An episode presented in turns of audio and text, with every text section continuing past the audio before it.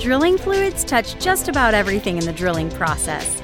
We're here to deconstruct the drilling process and drilling fluid concepts to provide a deeper understanding of our industry. In each episode, we'll share information, talk to interesting people, and maybe share a few stories along the way. Welcome to The Flow Line, a production of AES Drilling Fluids, brought to you by Matt Offenbacher and Justin Gauthier. Welcome back to another episode of the Flow Line. Uh, you know, actually, today's a special day. Not only are we back in the office, uh, we've got a special guest. So I'd like to introduce Richard Toombs, business development specialist here at AES Drilling Fluids. Richard, how you doing today, buddy? I'm doing well, guys. Thanks for having me. Yeah. Uh, this is my podcasting debut, apparently. So Very nice. The flow line is having me in for this one. I appreciate it. Well, you know, it was uh, Matt and I had a long discussion about this, and then, then we figured we'd give you a shot at the big leagues. So we're pretty excited. Matt, how you No doing pressure. today? Uh, not too bad. A little nervous about what Ricky's going to say, but otherwise I'm good. Try not to embarrass you, Matt. Yeah, yeah. well, for all the listeners out there, I'm sure you could tell we uh, we have a, we're pretty u- unique here in the sense that we like to we like to bug each other and have a good time. Not only do we work hard, we certainly give a hard time to all our fellow employees, but uh, it's all smiles and laughs. So, uh, but the purpose to have Ricky on today um, is is you know we've been in well I say we you guys have been heavily involved recently with uh, you know doing a bunch of technical writing, getting involved with AADE, and so. Um, Ricky's been part. Uh, he, he's part author of, of, a paper that hasn't yet been published. Um, and uh, Matt, I'll let you talk a little bit more about that. But um, you were heavily involved with this with this paper, um, even involved with the operations, a lot of the R and D that went into you know coming up with what we have here to present. So. Um, Matt, uh, before we get going, I'll let you kind of talk a little bit about the paper itself, uh, where AADE is, and kind of where we position ourselves right now within the you know the whole conference world of things. So, uh, unfortunately, the the the AED Fluids Technical Conference and Exhibition, which happens every other year, was canceled this year just by way of initially, um, you know, it was planned to ha- happen in April, and then everything happened and uh, it sort of became uncertain exactly when we could reschedule. And particularly with the price of oil and so many unknowns it was when in the fall would we be able to do this? Would we be able to do this? Um, and so ultimately it was decided that they would cancel the conference. And you know that's unfortunate for a number of reasons. It's something i really look forward to. Um, aes had a, a, number of papers uh, that will be published on the aed website soon. Um, and at the time this goes out, we assume it will be it, it will be up at aade.org. If you go to technical papers, they have papers from every conference for free. The fluids conference, which happens every other year, and then the years in between, the drilling conference. Um, but we've uh, at least with my time at AES, we've always been big supporters of of the AAD because we really feel like they do some great work promoting the industry. They're very inclusive. They uh, promote a lot of things with students as far as scholarships and uh, just encouraging the industry to grow in the right direction. Um, and a lot of people that have mentored me have always been very supportive of the AED for those reasons. And so, um, as they retire, I hope to, you know, carry on some of that. Um, but Ricky was, is actually the the presenting author for this paper, uh, and you know, another unfortunate thing, we were trying to get everybody who it was scheduled as a presenting offer a, a chan- author a chance to you know get in front of a big group and shake off those nerves and they get the chance to talk about what they know. Um, and uh, so we thought you know it'd be pretty great if we took advantage of the podcast uh, to give everybody a chance to talk a little about their paper. And, and if you're interested maybe uh, you could read a little bit more about it once once they're up on the AAD website Excellent. No, thanks for that. And and certainly uh, one thing I do want to touch on before we get going is uh, Ricky. Why don't you go ahead and tell a little bit uh, about your journey in oil and gas? Um, give the listeners a little bit of context, actually, who's sitting here, because you've got some extensive experience, and uh, I think it'd be important to you know kind of highlight that. Yeah, for sure. So um, you know, I I started out. This is I think my yeah. I went to Mud School in 2011, so this is my ninth year in the industry. Um, and I, I got kicked off working in um, in Southern California actually. Okay, nice. And so out there, I kind of had the, the unique experience, kind of just by chance, um, working with some some interesting fluids at the time, and, and they happen to be open hole gravel pack wells, open hole completions, obviously. So got to see some unique fluids, got to get some good experience. Um, did that for about three years or so, and then uh, moved into our technical team. Instead of previous employer, of course, and and so um, got to then get some more global experience. Got to see some of those same uh, open hole completions done in West Africa and the Middle East and, um, and various places really. And so got to garner a lot of good experience with that. Um, and then since joining AES, I've uh, I've kind of used some of that experience along with just running mud in general to uh, to kind of help out over here. And so nice. And you and Matt yeah. worked together at a previous employer. We did, yeah. yeah. So I worked for Matt for a couple years um, under that tech service group, and so and then he quit. I quit, right? because of Matt. Yeah, and right. then I I, I I, took another role um, working in deep water Gulf of Mexico. Very um, cool. Project engineering over there. So yeah. So what uh, does the does the does the open hole completion stuff is that very interesting to you from a technicals perspective? Yeah, it really is. I mean, you know, it's obviously all centered around the formation damage concepts and things like that. So um, you know, I through that again, I, I had three or four years of, of experience as a mud engineer and kind of got thrown into understanding a lot of these broad and deep concepts, right? And mm-hmm. so um, it was it was at least for me a lot of sink or swim. Start working twice as hard because I'm I'm working around a lot of you know really smart people. I gotta sure figure this stuff out, and so it was through that that kind of uh, that experience that I gained um, that kind of propelled me into to where I'm at now, and so right, and and that's you know it's it's interesting because and Matt, correct me if I'm wrong, but a lot of these techniques are somewhat um, they're they're quite old, and you know due to unconventionals, not very many people have a good understanding of this kind of stuff. Is that right?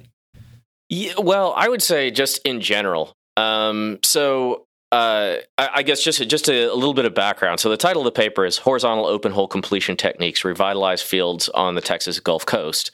Um, and so these open hole completion techniques, part of the paper is this stuff's being used on land.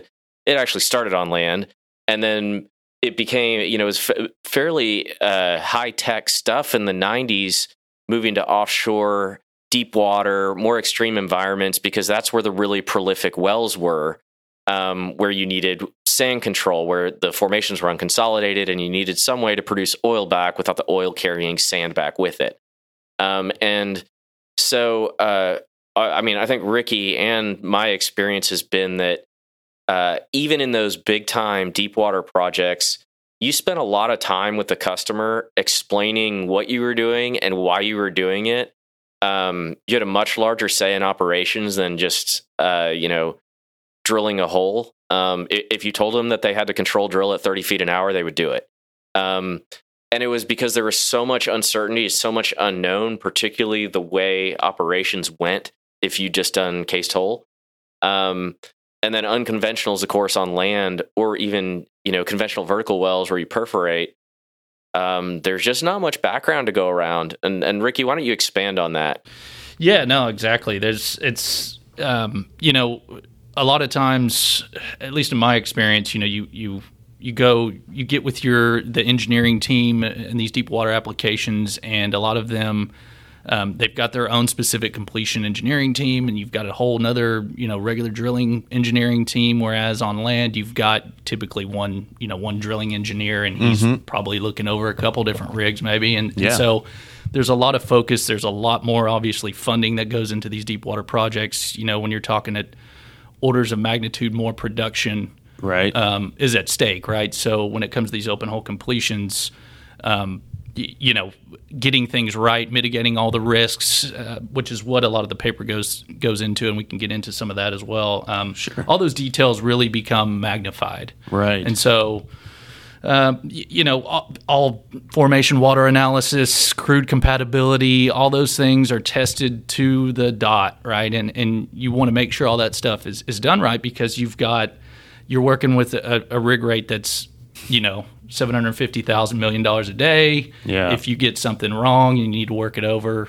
It's very expensive. So right, kind of t- tying that back into the paper, that's really, uh, you know, the, the, high level view is is trying to what we what we ended up doing is, you know, of course, we had this this this opportunity for a customer on on land that was going to drill one of these wells, and of course, uh, you know, we don't have as much information about that particular field in terms of some of those things you typically get Right. offshore. Um, crude samples, some core analysis, some other things, right? Yeah, core material. I mean, core material. Yeah. So um, what we do is we, we basically we wanted to wrote a paper about that, kind of mitigating some of those risks Okay. under that low cost environment, right? So Gotcha. No, that's that's exciting stuff. So why don't we go ahead and uh, I mean, you can kind of walk through it, starting off with you know the purpose and and how it kind of came about, and then yeah, we can just kind of talk through it, and and you know this is something that's out of my.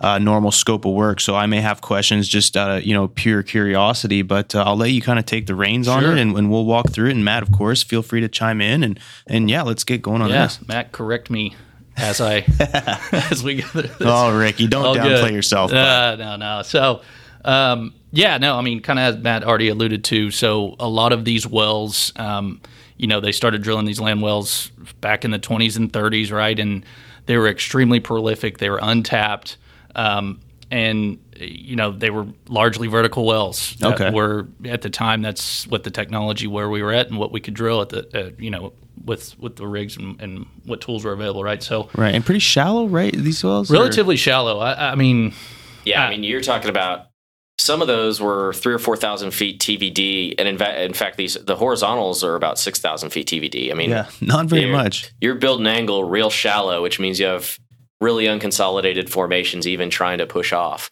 Gotcha, gotcha. Okay, yeah. Sorry, but Yeah, no. So so as that kind of as some of the technology improved, I mean, you know, people think of you know the like gravel packing and sand control as a as a relatively new thing, but I think when you when you dig back into the literature, you can see that this stuff happened as early as the 40s. So Wow. I think the first gravel pack might have been done in California. In fact, it was.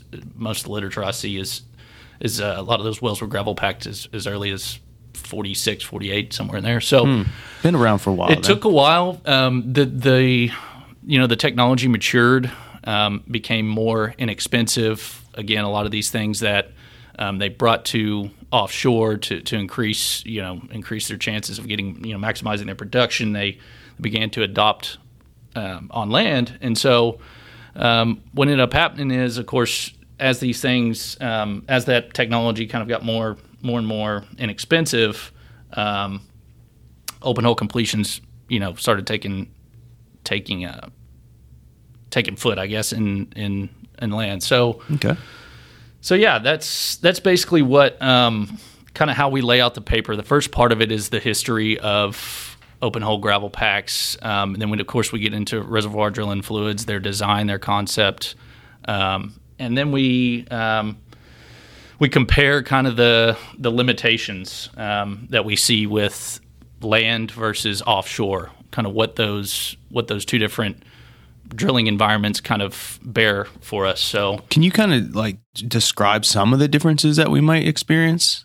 Yeah, so when we talk about, you know, some of the obvious ones are when you're working on an offshore, you know, for a drill, a drillship, for example, right? You've got unbelievable amount of volume to drill with. Um, you know, one of the biggest biggest things about reservoir drilling fluids and these open hole completions are, you know, you want to minimize your damage to formation, and a big part of that is is when you get drill solids included into that fluid.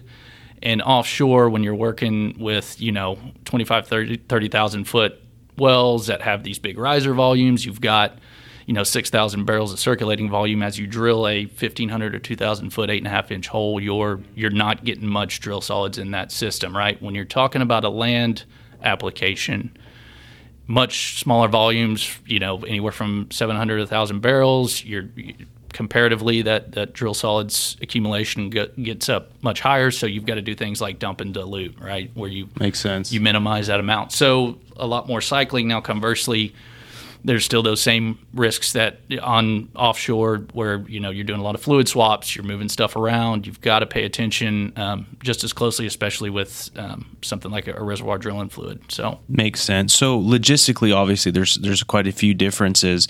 Subsurface wise, is the technology relatively the same, or It is. I, I mean, I would say a lot of the stuff is it's just like smaller, smaller versions of it Gotcha. uh, on land and, and older. Uh, you know, this is this is the second or third generation versus what they're doing today. Um, Right. and, and, you know, one of the things I'd like to point out that I, that I do like about this paper is I think that understanding the history of where things come from really gives you insight into the way things work.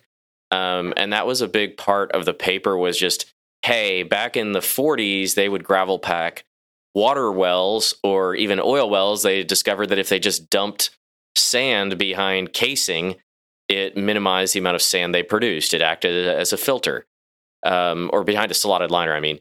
Um, and then somebody, you know, they take that to the offshore environment where they're like, well, what if we pump the sand as a fluid and it filters out on a screen? Um, and so some of that evolution is is kind of tracked, and um, maybe maybe now would be a good time, Ricky. Anything that you observed through that literature survey and, and going through that that struck you or refreshed some memories? Yeah, I mean, a lot of it is you, like you said, you see how that technology evolved, and you see some of the same things that we're still doing today. That was that that ended up being successful back back in the day when this was this was attempted, right? And so, you know, there were some things like, uh, you know, now, of course, the kind of playbook you use is, you know, you drill your your formation with your reservoir drilling fluid. You you typically pump some sort of solids free fluid down there, or, or, it can have solids in it as long as it's not impeding any uh, any of the sand screens um, and plugging them and, and, risk mitigation there. But before I, I, read a lot about how they would pump a solids free and then they'd go back and ream that solids free and I, you know, I know they tried that. They saw that the solids free pill, which is typically full of a lot of, uh, you know, it can be damaging if you, especially when you go down and ream yeah, on no top kidding. of that. That can- seems a little counterintuitive. yeah, and I. I think the idea, the concept was let's try to get all that damage that was laid down by that first filter cake with the solids free in there. And there's some of those things that they tried, um, and uh, you know, it's just it's just kind of interesting seeing how all that evolved over time. So Sure, sure. So, uh, re- regarding the different uh, reservoir drilling fluid concepts, can you uh, describe like, you know, is there water-based mud and oil-based mud, or sort of maybe Yeah. some f- like things like flow initiation pressure, different maybe products that are typically used in this type of application? Sure, yeah. So so the paper itself, um, you know, part of it is that history. Then we get into the the the kind of the difference in the application versus land and, and offshore, and then we've got Okay. all of this around a, a case history or case study. And the case study was, of course, with a water based mud here. So the paper itself talks about the water based mud, but in terms just conceptually about RDFs and oil based mud versus water based, of course, there's both. Um, both of them have different ways they need to, of course, be ran. A lot of it is is the same when you're talking about oil based mud. A lot of the concepts are the same, but of course, oil based mud, you're you know different phase. Um, there's some other other things you have to look out for when you're talking about oil based mud, but a lot of that is um, you know flow initiation pressure as you know it's it's much lower with oil based mud as we know. So oftentimes with oil based mud as a reservoir drilling fluid, a breaker's not always required, um, and a breaker's not always required with water based mud either. But um, some of those things, acid insoluble products that we use, um, you know, are, are are meant to be there for um, a, a post acid job, basically to to remove that filter cake, right? So. Um, yeah, the products, you know, for a water-based mud, it's pretty straightforward. You've always got to have a viscosifier agent. Um, there's always a fluid loss, typically a starch, which is going to give you a little bit of viscosity, right? Um, and then you're going to have a, a bridging agent. Bridging is obviously a big part of this paper. We go into all the bridging concepts, again, an, an evolution of that. Um, and then uh, I know, um, of course, the base brine and selecting the correct brine for your water-based mud is, is an important. Um, so those are kind of the four components that that go into almost any you know water-based reservoir drilling fluid. Um, Makes sense. yeah, and in, in oil in the oil-based uh, RDFs are are very similar in terms of um, keeping it clean, um, making sure bridging is is optimized for the for the permeability and porosity that you're dealing with in that particular formation. So. Gotcha. so uh, within the paper itself, you mentioned a uh, you know you talked about the history and you know some some different applications. Um, can you describe uh, sort of going through the study and, and sort of the nuts and bolts of, of sort of the, the things that you know beyond that that you guys discussed? Because I mean, I had a chance to skim through it, and I think a lot of it's it's pretty impressive stuff. And so, if you don't mind, just sort of brushing over that to to kind of give a little hint as to what readers can expect.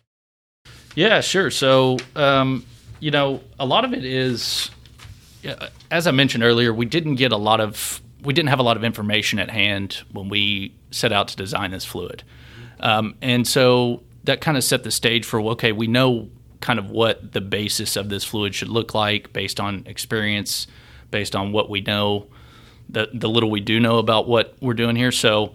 Um, yeah, you know, we, we, we picked a, a calcium chloride based brine. Um, we didn't have any formation water.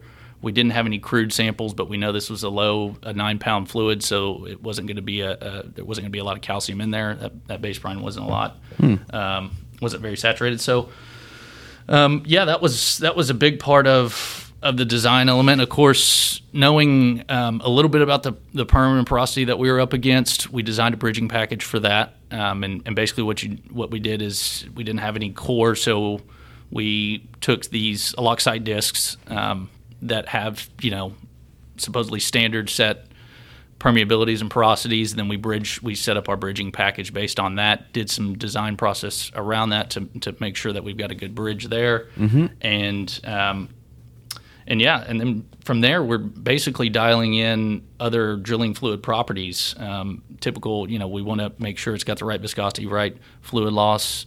Um, and and yeah, so Matt, I don't know what else we want to add to that. I mean, I, I think I would I would just add. So you know, there's there's a fair amount of work to come up if you try and run every trap to design a reservoir drilling fluid. As as far as all the testing, um, when you're guessing, you're saying, well, I, I hope I'm right, and based upon what we the best information we have available, we'll run as many tests as we can, close to what we would normally do when we had everything.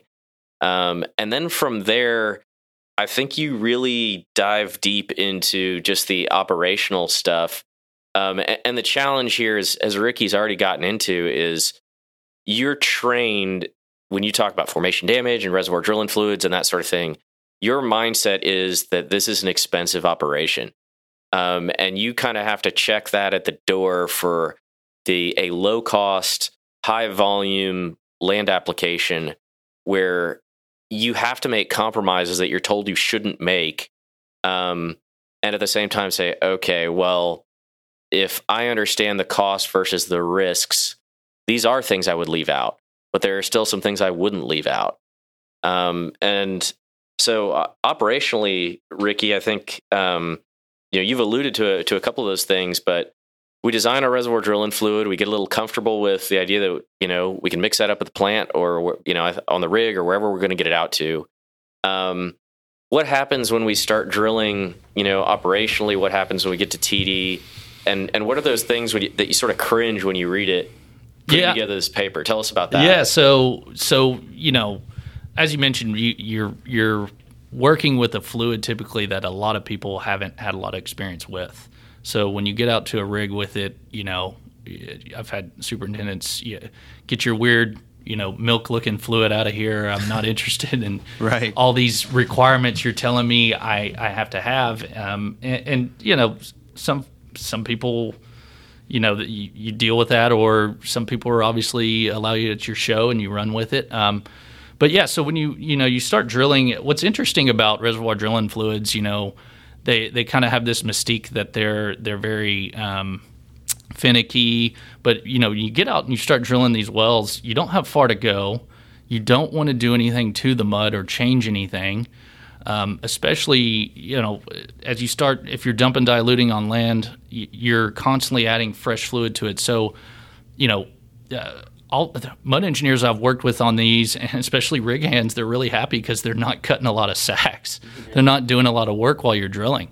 Um, in terms of you know product additions and things like that. Um, of course, there's there's risk mitigation for all kinds of different things that you've got to be prepared for, as with any any you know drilling application. So um, you cover all your bases there. But yeah, so w- as you drill through the formation, you're constantly checking things like acid insoluble solids. Um, again, I mentioned that earlier. A big part is getting your drill solids down, keeping them pretty low. I think the kind of the the uh, the spec that we go for is two percent by volume there on on acid insoluble solids. We, there's a lot of return permeability testing done that says that that's kind of the limit, or around there you start getting some pretty bad formation damage that as we know, you can't after acid treatment. Your drill solids are still there; they're not acid soluble. So that's one of the, the kind of the key things to look for. And then as you um, as you go approach TD, you're you're cleaning up the well just as you would previously uh, or, or, with a, a, normal mud, and then um,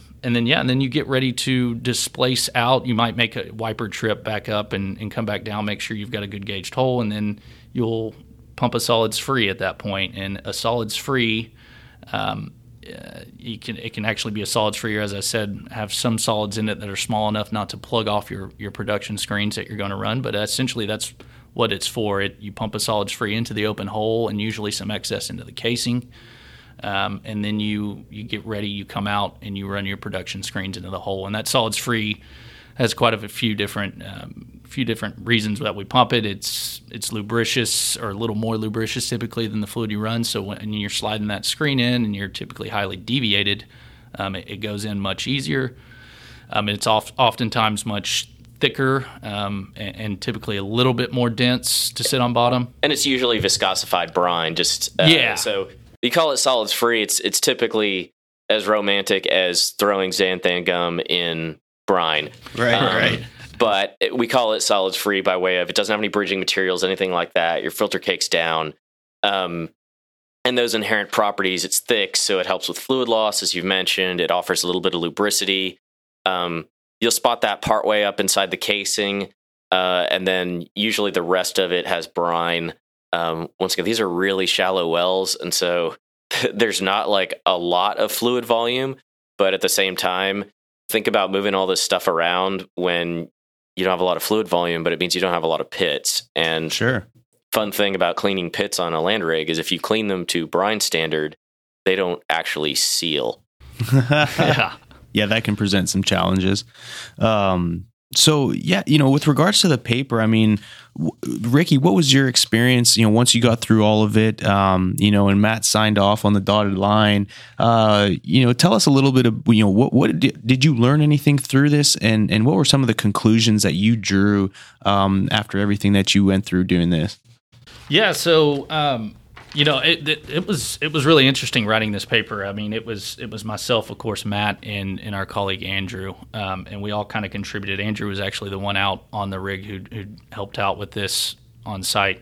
So it, it was it was really good getting with everyone. Kind of the the cool part about it is doing all the research, gathering all the literature, going through all those sources, and and kind of reaffirming a lot of what you already knew and then a lot more of what you didn't already know, you know, you hadn't known. Yeah. Um, so a lot of that was interesting. You know, the the conclusions from the paper are, um, it, uh, the biggest part about it is, you know, we have it in here, reducing horizontal open hole completions costs favor their utilization in, in low cost operations, right? And that's the big part of this is that um, as those as the cost of all that high that technology kind of came down and was affordable on land, we saw its adaptation um, take hold. And you know, traditionally, um, the, they utilized a lot of these open hole completion technologies. Um, they required a, a, a, balance, a practical balance of risk mitigation and costs.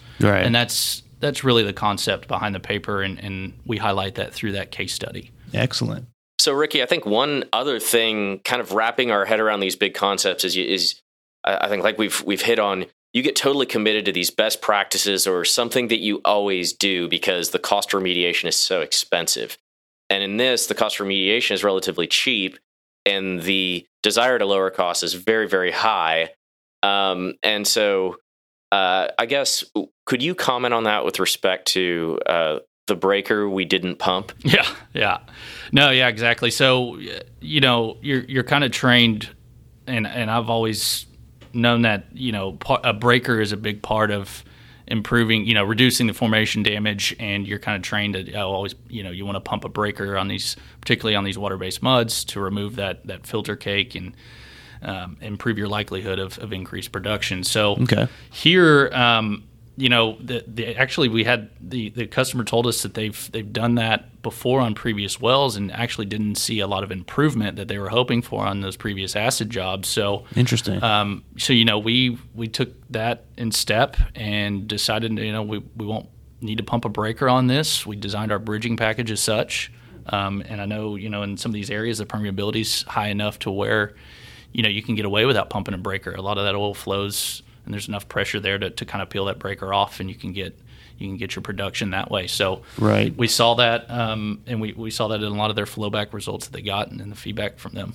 Interesting. So, without obviously putting hard numbers to it, is it a, is it marginal with the amount of cost, or is that something that the customer was like, "No, this is a huge savings. We're not doing it." I mean, again, not touching on the numbers, but is it significant enough to move the needle? Yeah, so I mean, it's uh, so so these breakers. Granted, you would use something relatively inexpensive here, but uh, so a barrel of breaker treatment. Granted, you probably only need ten or fifteen barrels for a hole size this small. Um, you know, but they can run what between three hundred and twelve hundred dollars a barrel Oh wow. um, if not more, because you're using a brine for the density. The additives are relatively expensive, um, and then take it a step further that uh, you may need a separate hardware configuration in your completion to actually pump it and put it in place. Um, and so, even if it's av- it has to be available, um, like what's called an anti-swab service tool. Uh, there, you know, there's there's some ways to poor boy that, but um, it's it's a substantial savings to not do it. Um, and as Ricky pointed out, it sort of goes back to, you know, if I have a Darcy formation and I cause 50% damage and I go down to 500 millidarcies, that's still a heck of a lot of flow. If I have a 50 millidarcy formation and I lose half of it, hmm that could be a problem.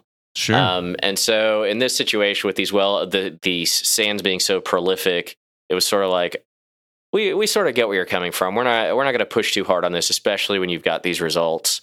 Um, but it's one of those where it, it's like if you've been raised up in this kind of thing, it, it's something that bothers you every. You're like, really, you're just you're not going to pump a breaker? not, you're not going to do even even just a little bit of enzyme, just a touch of enzyme, you know, like anything. Um, but uh, you know they're satisfied with the results, and uh, you know done a number of wells. We've done this for a few different folks, um, and so it's just a, an interesting story. Yeah, certainly. Uh, so, kind of going outside the paper, Matt and, and even Ricky. I mean, with the way the market is, is do you think there will be more demand? Do you think people are going to be leaning more towards going uh, sort of into the conventional open hole stuff? I mean, obviously it's dependent on commodity prices, but is this something that you you see kind of catching on, or or is it just it's a it's a, it's technology that's there, and I mean it'll be there always, kind of thing. I, I mean, this was just so interesting. I only know of, of two or three cases where somebody said, "Look, there's all these vertical wells, but they couldn't drain everything. Let's kind of zigzag between those wells, drilling a horizontal and get you know get the rest." Yeah, So it's a very interesting model um, that that it just seemed pretty unique and, and kind of cool to be a part of. yeah, Um, I think that you sort of have to take a step back though, and um, you know, try and recognize what what the cost may be relative to the production. Um, you can do this in a number of these tired old fields. I just don't know how much cheaper it is when you got a really dialed in, um, you know, unconventional well. Uh, there may be savings there, but I think it's all going to be driven by if I can get the land really cheap. sure. Um, and if the land's good for something other than drilling on it, um, you know, or the mineral royalties aren't as exciting to a farmer who's going to be disrupted, yeah, uh, the, you may be you may be fairly limited. So I think this goes into one of those interesting. There's space for it, you know, potential. It's a tool in the toolbox.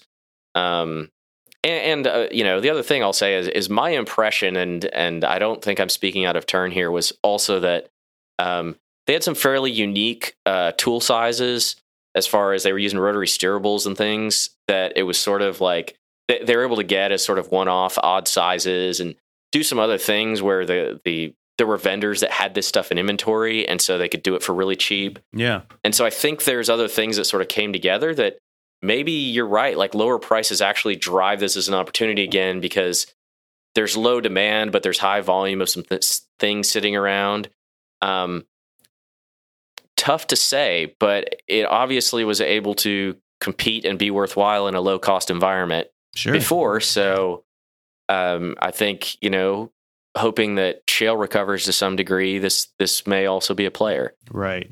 No, that's interesting, and and I'm extremely proud to to be sitting here, you know, with you guys that have the experience, uh, who understand the technology, uh, because I know a lot of folks, you know, within my uh, network of friends that are on the mud side really don't have much experience with this. So, you know, as a company, I think we can stand proud knowing that if this is a demand um, that you know we've got the experience and and especially being able to design stuff like that uh, is certainly adds a lot of value to the marketplace. So I appreciate your guys' hard work. And Ricky, if you've got any closing no, last I, words for everybody, yeah, I was just going to say, you know, it, it's unfortunate with the times that we weren't able to to go forward with the paper and, and present it. I was really looking forward to this one. I think it's it's a really interesting um, take on on this subject. Um, and just for those that uh, would like to look at the paper, you know, it's it's available on aade.org. Um, Perfect. It's um, it's there with all of the other three papers that that were that we published this year. So awesome! Um, I hope people can check it out.